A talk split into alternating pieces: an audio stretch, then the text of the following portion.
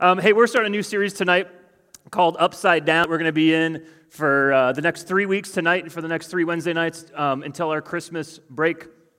And uh, what we're going to look at, when I say upside down, we're going to look at what I'm calling the upside downness of the kingdom of God. And I don't even know that that's a word, but the upside downness of the kingdom of God. The good news that, um, that Jesus brought into the world was and is good news of sort of the availability of the kingdom of God, but it's this it's a completely transformed, this is my tagline, it's the completely transformed reversal of the world's values.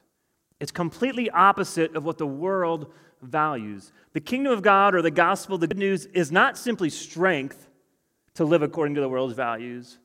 It's the complete opposite. It's the total reversal. In the kingdom of God, the world's values are, are just flipped upside down.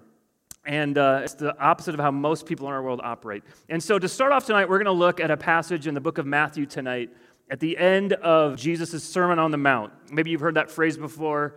Jesus delivers probably the most famous sermon ever recorded because it's in the Bible. It's Matthew 5, chapters 5 through 7. Um, each week, we're going to look at a teaching of Jesus. I'm not quite sure if we're going to hit all four of the Gospels Matthew, Mark, Luke, and John, but pretty close to that. But so we're looking at what did Jesus teach reflects this idea that the kingdom of God, that the gospel, it sort of takes the world's values and just flips them upside down. And so um, starting tonight at the end of the Sermon on the Mount, Matthew uh, chapter 7, and there are parts of this guys, that are absolutely shocking. Um, there's a passage in here that, that I wanted to focus on the most. I'm sort of going over four different illustrations that Jesus gives. Um, but one of them was the, the part that I wanted to hone in on the most. That's sort of a scary passage, one of those difficult teachings of Jesus in the Bible. And uh, so um, let's just, I'm going to read this whole passage, starting in Matthew 7, and, uh, and then we'll sort of dissect it. Could we, could we do this? We've never done this before, and I've always sort of wanted to, and there's nothing, I'm not going to do this every week, but could we all stand up as I like read this passage? Um, I know that's not like weird. Some churches do this all the time. But you can just look at the screens. Some churches, I think, do this because it's, it's really right and good to honor the Word of God in this way. So, Matthew chapter 7, verse 13. If you have a Bible, it's greater, you can look at it at the screens, and then I'm going through uh, verse 27. Jesus says this, and I'm going to read the, um, the headings too, although they're not inspired. They're not actually scripture, but they're in the Bible. The narrow and wide gates. Jesus says, Enter through the narrow gate. For wide is the gate, and broad is the road that leads to destruction, and many enter through it. But small is the gate, and narrow the road that leads to life, and only a few find it. True and false prophets. Watch out for false prophets. They come to you in sheep's clothing, but inwardly they are ferocious wolves. By their fruit you will recognize them. Do people pick grapes from thorn bushes, or figs from thistles? Likewise, every good tree bears good fruit, and a bad tree bears bad fruit. A good tree cannot bear bad fruit, and a bad tree cannot bear good fruit. Every tree that does not bear good fruit is cut down and thrown into the fire. Thus, by their fruit, you will recognize them. True and false disciples. Not everyone who says to me, Lord, Lord, will enter the kingdom of heaven, but only the one who does the will of my Father who is in heaven. Many will say to me on that day, Lord, Lord, did we not prophesy in your name, and in your name drive out demons, and in your name perform many miracles?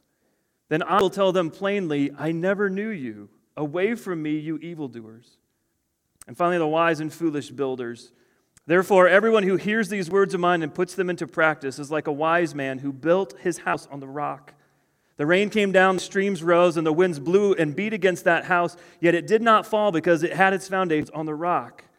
But everyone who hears these words of mine and does not put them into practice is like a foolish man who built his house on sand. The rain came down, the streams rose, and the winds blew and beat against that house, and it fell with a great crash.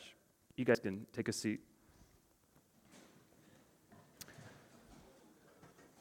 That was nice. That was cool. It was fun to stand. So, what do we have here? Uh, well, obviously, this whole section is loaded with metaphors and uh, again, as I said, Jesus is concluding a sermon here that started in Matthew chapter 5. And this is the end of it. I didn't read the very last verse of the chapter. Um, the crowds are amazed at his teaching. But this is how he ends this sermon, this very, very famous sermon. And the first thing I want you to notice, the first thing that I noticed as I started studying this, was that there's always two things being compared in all four of these illustrations, right? Two things. Even you'll notice the headings um, narrow and wide gates, uh, true and false prophets, true and false disciples, and wise and foolish builders. Within the passages, there's two gates, right? There's two roads, there's two trees, there's two kinds of fruit on those trees, there's two houses built on two different foundations. And again, this is how Jesus concludes this sermon. And you might think that Jesus is saying something like this. This is perhaps what I thought. In conclusion, I've given you this, this all this bunch of teaching, this sermon. And in conclusion, there are two ways to live, right? Two gates, two trees, two houses. There's two ways to live, but I think there's more to it than that. And so, is Jesus saying there's two ways to live? I'm going to say yes and no. And we'll come back to that. I must say, though, this is one of the most hard hitting passages of Scripture, and yet um, it's very, very important. It's intriguing to me that it's so early in the New Testament.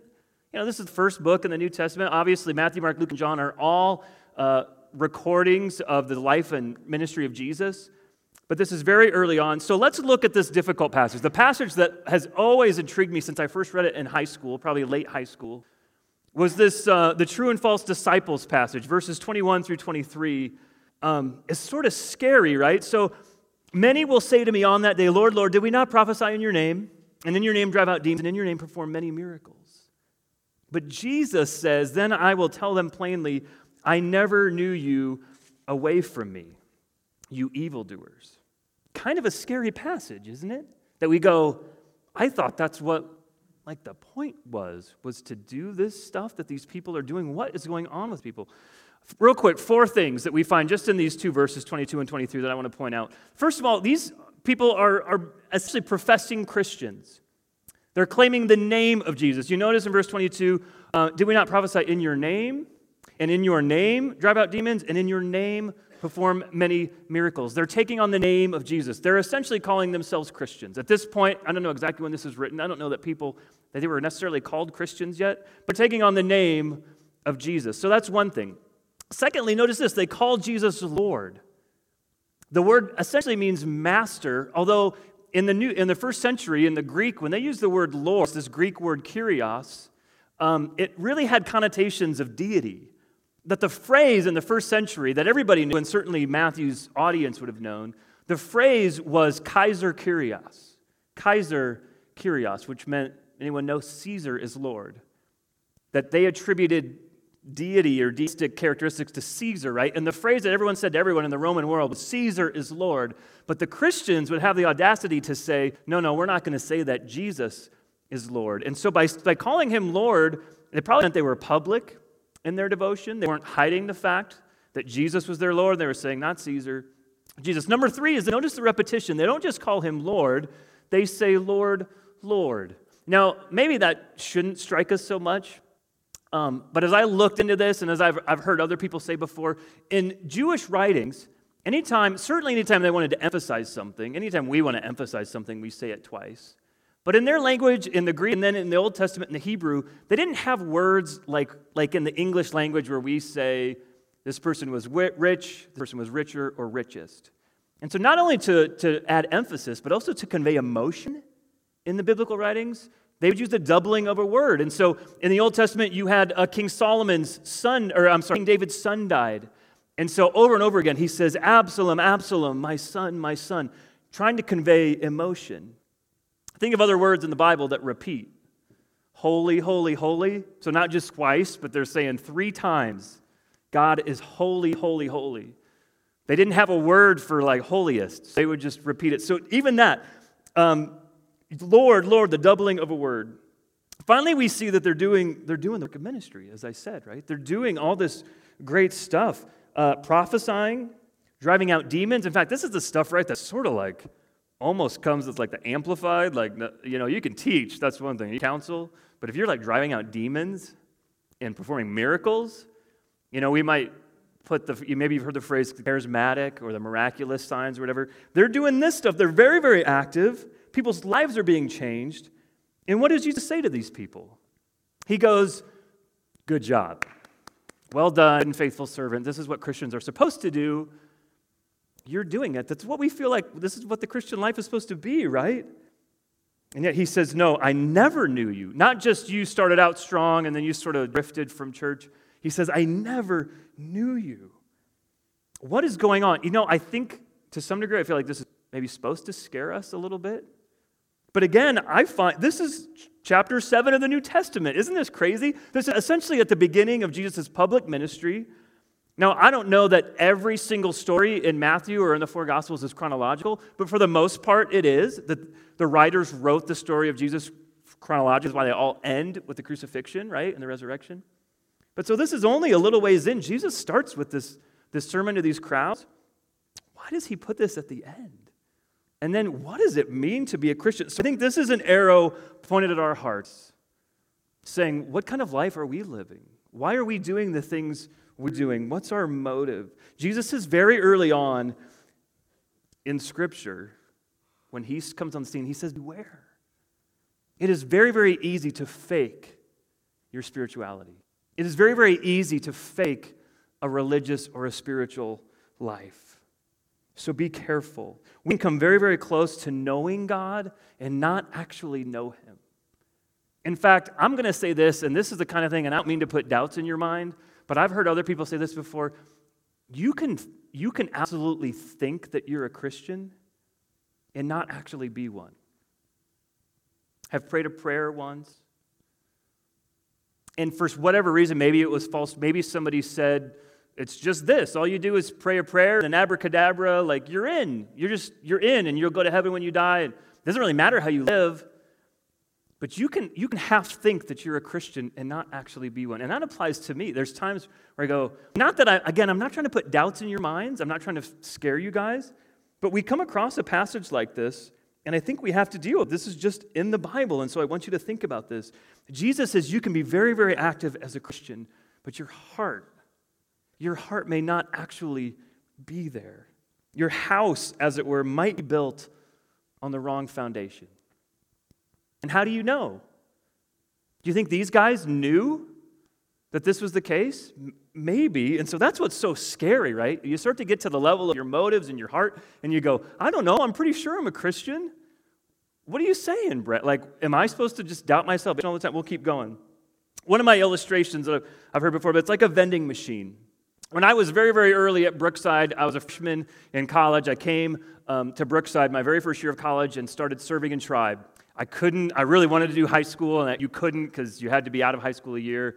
And so Jeff Dart was recently hired, and I was a tribe leader. Before, right at the very beginning, we didn't sell pop and candy yet. We had vending machines, two of them, just on the other side of this wall right here where the TVs are. In fact, this is awesome. I think when I first started coming here, there actually used to be a doorway out into the hallway right there where the TVs are, and another set of double doors over here because this was the old sanctuary when the church was first built. And so there, anyway, but there was two vending machines right there, and students would line up out there. I remember by those vending machines because we didn't sell pop and candy yet, and they'd come on a Wednesday night. There's a Pepsi machine, and there was just a typical vending machine. Well, what happens, right? Sometimes you put your coins, to get uh, an item, and it doesn't work, right, in the vending machine. So what do you do? Yeah, you, you just punch it or shake it or whatever, and then you hear the coin drop, and then it gives you what you want. Um, here's the point you listen to Bible teaching for years and years, and you can serve, and you can go on mission trips, and you can be very, very active in your spiritual life, but in your heart, the coin hasn't actually dropped. That the gospel has not actually penetrated your heart. And again, you can know your Bible forwards and back. You grow up in church, so you just have to think, I'm just a Christian by default because I've gone to church my whole life. You can do all of that and yet, just think of that illustration that maybe, and again, it's not that like something needs to like shake you or something tragic or like emotional needs to happen in your life for the coin to drop. But there's times where it just hasn't dropped yet. Look back at this passage. What were these people doing? These people have what we would call spiritual gifts, right? It's very possible to have spiritual gifts without having spiritual fruit. And so, even thinking back in the Bible, King Saul had spiritual gifts. The Spirit was sort of on him, but then after a while, the Spirit left. Judas, Judas Iscariot had spiritual gifts. He went out with the disciples those first two or two and a half, three years, did the work of ministry, but none of these people had spiritual fruit. I can put it another way. Perhaps, I don't know if this is clear either, but you can have spiritual gifts. You can have the gifts of God, but not have the grace of God on your life. That all kinds of people can go out and do a lot of stuff, do a lot of ministry, but they don't have fruit. Spiritual gifts is what you do. Spiritual fruit comes as a result of who you are. Think of Galatians 5 says the fruit of the Spirit is what? Love and joy and peace, patience, kindness, goodness, gentleness, faithfulness, self control. There's fruit. It's not just about being active. There's fruit. Are you producing spiritual fruit in yourself or in others? Or are you just producing spiritual gifts? In other words, is Christianity, Christianity really making a difference in your life? Or do you just go through the motions? And man, that's like, that, I mean, that gets us as leaders. Like, do we just go through the motions? And again, I don't want to say that every day you got to wake up and go, I'm like gung ho to be a disciple of Jesus today, and I'm going to share my faith and talk to people. But what's the trajectory of your life? Are you just going through the motions? Do you really, has the coin dropped for you? Do you get it? Which leads us to this question What in the world does it mean to be a Christian? What does it mean? And so here's another wonderful metaphor. Look at the beginning of the passage. So, Matthew 7, verses 13 and 14. Again, Jesus says this Enter through the narrow gate. Wide is the gate, and broad is the road that leads to destruction, and many enter through it, but small is the gate. Narrow is the road that leads to life, and only a few find it. Again, you sort of go, Oh, I really want to believe that everybody in this world who's seemingly good and not a serial killer gets in. But this is Jesus' words, you guys. This is not just Again, even if it was the Apostle Paul, hopefully we would believe it. But this is Jesus closing out his Sermon on the Mount. Um, now, time out for a second. Again, I want you to think about the title of this series and why we're doing this this upside down, the upside downness of the kingdom of God. How, how this is the opposite of the way the world works. Think of these two um, passages that we already looked at the true and false disciples. The world says it only matters what's on the outside, right? The world sort of says, who cares what's on the inside? Just get the job done. You should primarily focus on the externals. Um, like, just, yeah, just do the task. Who cares about your motivation or your heart or what's inside? But God says, no, God says the kingdom of God is completely upside down. That your heart matters a ton, that your motives matter a ton. Why are you doing the things that you're doing? Are you just going through the motions? Because here we have people that did everything right externally, and served and worked very hard and did all of this great ministry, and yet Jesus says, I never knew you. And then look at this, this narrow gate passage. This, what a great illustration of this upside downness of the kingdom of God. That what is the world doing? Well, we, we tend to follow what everyone else is doing. So let's go for the broad road because if, major, if the majority of people are doing it right, then it must be fine. There must be something good in it. If all of my friends are no longer following, if all of my friends are doing this, if all of my friends got this new app and are like, we just follow suit, right? That's what we do in America in the 21st century. The broad road, well, if everyone else jumped off a bridge, I probably would too, because you know what? I don't want to be the last guy standing. We follow suit, and yet God says, no. The kingdom of God is utterly different. It's completely. We don't value what the world values, which doesn't mean you can't be popular. But if everything you want in life is just to be popular, God says there's more to life than that. What do you value? So just think about that. So, okay, what does this metaphor mean? What are the two roads? I think our natural default would be to think that these two roads are very easy to figure out, right? Two roads, two gates, two houses, two trees. There are two ways to live, right? And what could the options be? But there's the right way and the wrong way, right? There's the good path and the bad path, right? Is that not like obvious? Right and wrong. That's what we tend to think, right? The good way is you follow God's rules, you obey God's moral law, you try to follow the, the Ten Commandments as best you can, you don't lie, cheat, and steal, you pray, you go to church and read the Bible, and you serve the poor. Uh, over here is the bad way, and these people just live however they want. Very licentious, immoral, screw God, forgive my terminology, but that's what they might say. I don't care what God says. I don't care about church. I don't care about your Bible. I don't care. I'm going to live however I want to live. And if there is a standard, they make up their own standard. But there's the right way and there's the wrong way, right? And we basically know, like, well, God's way is the right way, and this way is wrong. So there's two ways, we God says, the good and the bad. And it seems very, very obvious that Jesus says, choose the good way and not the bad way. Obey God, live for God, don't live for yourself, don't create your own standards. But here's why we should question this. It's obvious, right, as I've shown in this whole passage, that Jesus is comparing two different people, two different roads, two different, there's two paths, there's two ways to live. We've got that. But he concludes this sermon by saying that there's two ways to live. Wouldn't it make sense that he would be addressing these two types of people, like back up in the sermon earlier? Now, we already know by looking at that first passage we discussed, the, the Lord, Lord, the people who are doing all this good ministry, we wouldn't put them in the bad category, would we? They're not doing bad things. They're not murderers. They're not liars and cheaters. They're doing Christian stuff and they're like telling God about it. So that's our first hint. And yet God says, Away from me, you evildoers. So wouldn't it make sense if he concludes this way that further back in the passage, Matthew 5 and 6, he brings up these two different groups of people. And so what we find is when you go back Matthew 6, he doesn't say, uh, here's the people who pray and here's the people who don't. Here's the people who give to the poor and here's the people that don't. He doesn't say, here's the people who fast and these people don't. He says, when you pray, pray like this. Don't pray like they do, babbling on and on and uh, the baby crying. babbling on and on and like, like uh, to be heard by their many words. He's contrasting people who already know the right thing to do. You go back to the first chapter. Most of Matthew 5, he's talking to people who know the Bible, who know the Old Testament, and he brings up the commands of the Old Testament, but he's like adding on to them. So he says, You've heard that it was said, don't murder, but I tell you, be careful about your anger. You've heard that it was said, do not commit adultery, but I tell you this. He's not talking about people who pray and people who don't. He's talking essentially about people who are, he's conveyed to them true spirituality and those who are Pharisees or those who are doing it just to be seen, who are just doing the externals, as we've talked about. In fact, a key, I think, to this whole passage, I love this verse, this will be on the screens, is Matthew 5.20.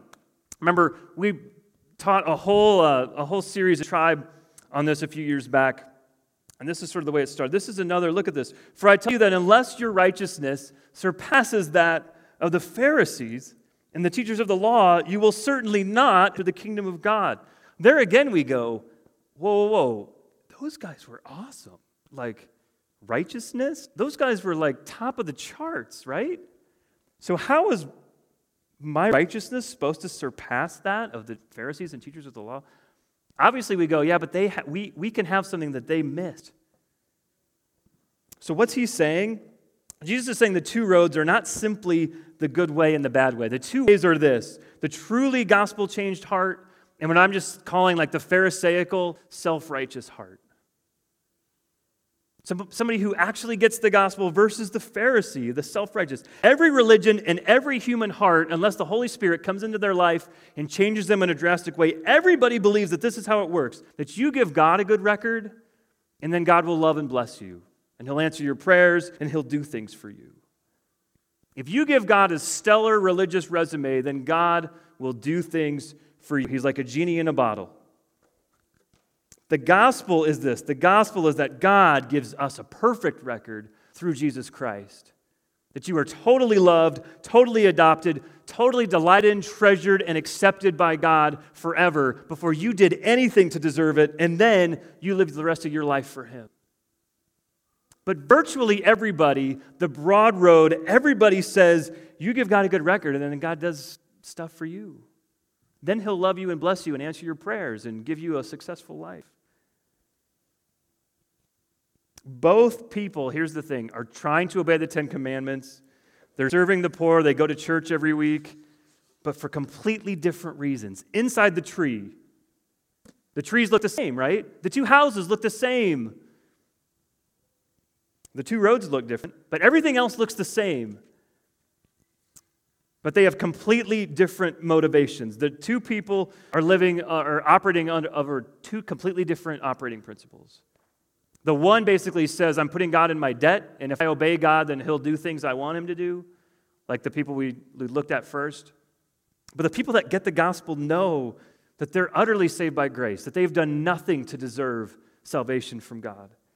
And so, if you want an illustration of who's on the broad road and who's on the narrow road, we already looked at it. So, again, it's, it's this illustration. They will say, look at this. verse, uh, verse 21 Everyone who says to me, Lord, Lord, will enter the kingdom of heaven. Um, okay, 22. Many will say to me on that day. What is that day? On that day, Lord, Lord. What is Jesus talking about? He's, he's talking about judgment day. That anywhere in the Bible, Old Testament or New Testament, when it talks about that day or the day of the Lord, he's talking about judgment day, which I suppose is when you die or I die or when Jesus comes, whatever, whichever comes first. But I don't know if we'll, st- like, I guess we'll stand before God. The Bible says we'll give an account. But it's like that's where these people are. And they will say on that day, Jesus says, and then they give him, Lord, didn't we do all this stuff? So reward me. We did all this stuff for you. So bless me. Reward me. Let me come in. And that's how we know that they're on the broad road, right? They're on the road to destruction. They don't love God, they just maybe wanted stuff from God. You guys, you will know what road you're on someday when you encounter um, like tragic suffering. When you, any of you in here, when you experience radical suffering, and even I have not encountered this yet. I don't know what that, a death of a parent, if I would experience the death of one of my kids, maybe you've lost someone, a family member, an aunt or an uncle, a grandparent. But when you someday in your life encounter radical suffering that you can't handle, you'll know which road you're on. Because if that happens, and when it does, you shake your fist at God and say, How dare you give this to me?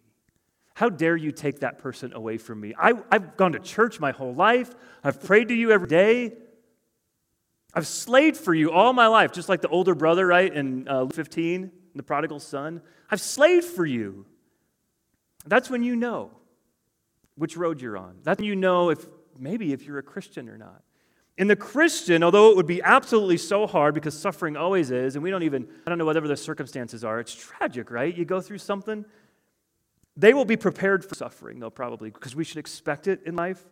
And when it hits, he, will, he or she will probably, hopefully say, maybe through tears, but yet they will say, like Job, the Lord gives and the Lord takes away. And God, I didn't deserve any of this. Blessed be the name of the Lord. And maybe there'll be a part of us that wants to shake our fist at God, but we'll go, God, I didn't deserve what you've given me.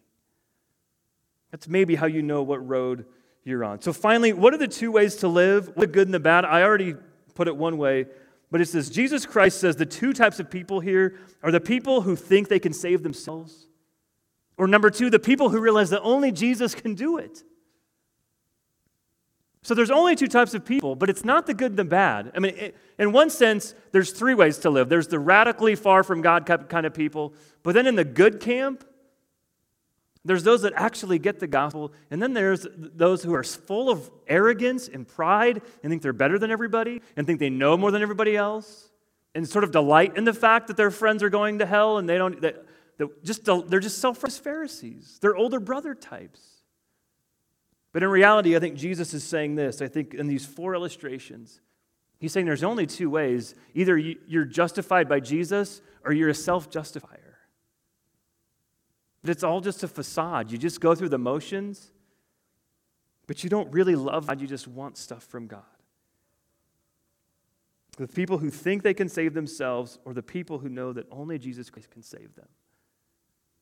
You guys, every one of you in here is one of those two people. You know why the road is so broad?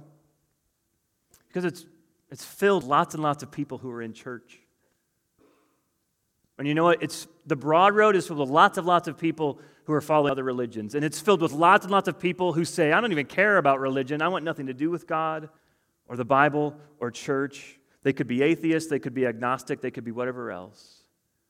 But again, there's a whole lot of people that just go to church every Sunday. But they're they'd just say, Lord, Lord, didn't I do all this for you? And he would say, No. No, you never have known me and I have never known you. So these people who show up on Judgment Day say, Lord, Lord, we, we believe in you, Jesus. We believe that you're the Son of God. Look at all we've done for you, but now reward us. Jesus to them, they may believe that Jesus is the Son of God. They may believe that Jesus is their example or their inspiration, but he's not their Savior because they're their own Savior and Lord. So that's what we have to fight against, you guys our own pride. Our own fact, our, our own sense of that we think we have what it takes and that we can get ourselves there. And all Jesus is our example. You guys, who cares? Jesus is a great example. I won't go too far. Jesus is a great example. But if he's not your Savior, you're just trusting in yourself. So at the end of this amazing sermon, Jesus basically says, He looks at you and me and He says, Choose broad road, narrow road. This one's filled with people. Looks really good. It's a freeway. And there's nobody on this one. He said, Choose. So I don't have any grand application tonight, but really, you guys think about that. Where's your heart at? You just go through the motions. And again, don't be discouraged. If there's times where you just feel like, I don't feel like doing this stuff, obeying or whatever, I hope you don't chuck it. I hope you know that your faith, that there's something there deep down, as we've talked about it tonight. And I hope you find that God is good. And I hope you find that this isn't terribly confusing and you're just like, I don't understand any of this. Because I think Jesus made a way.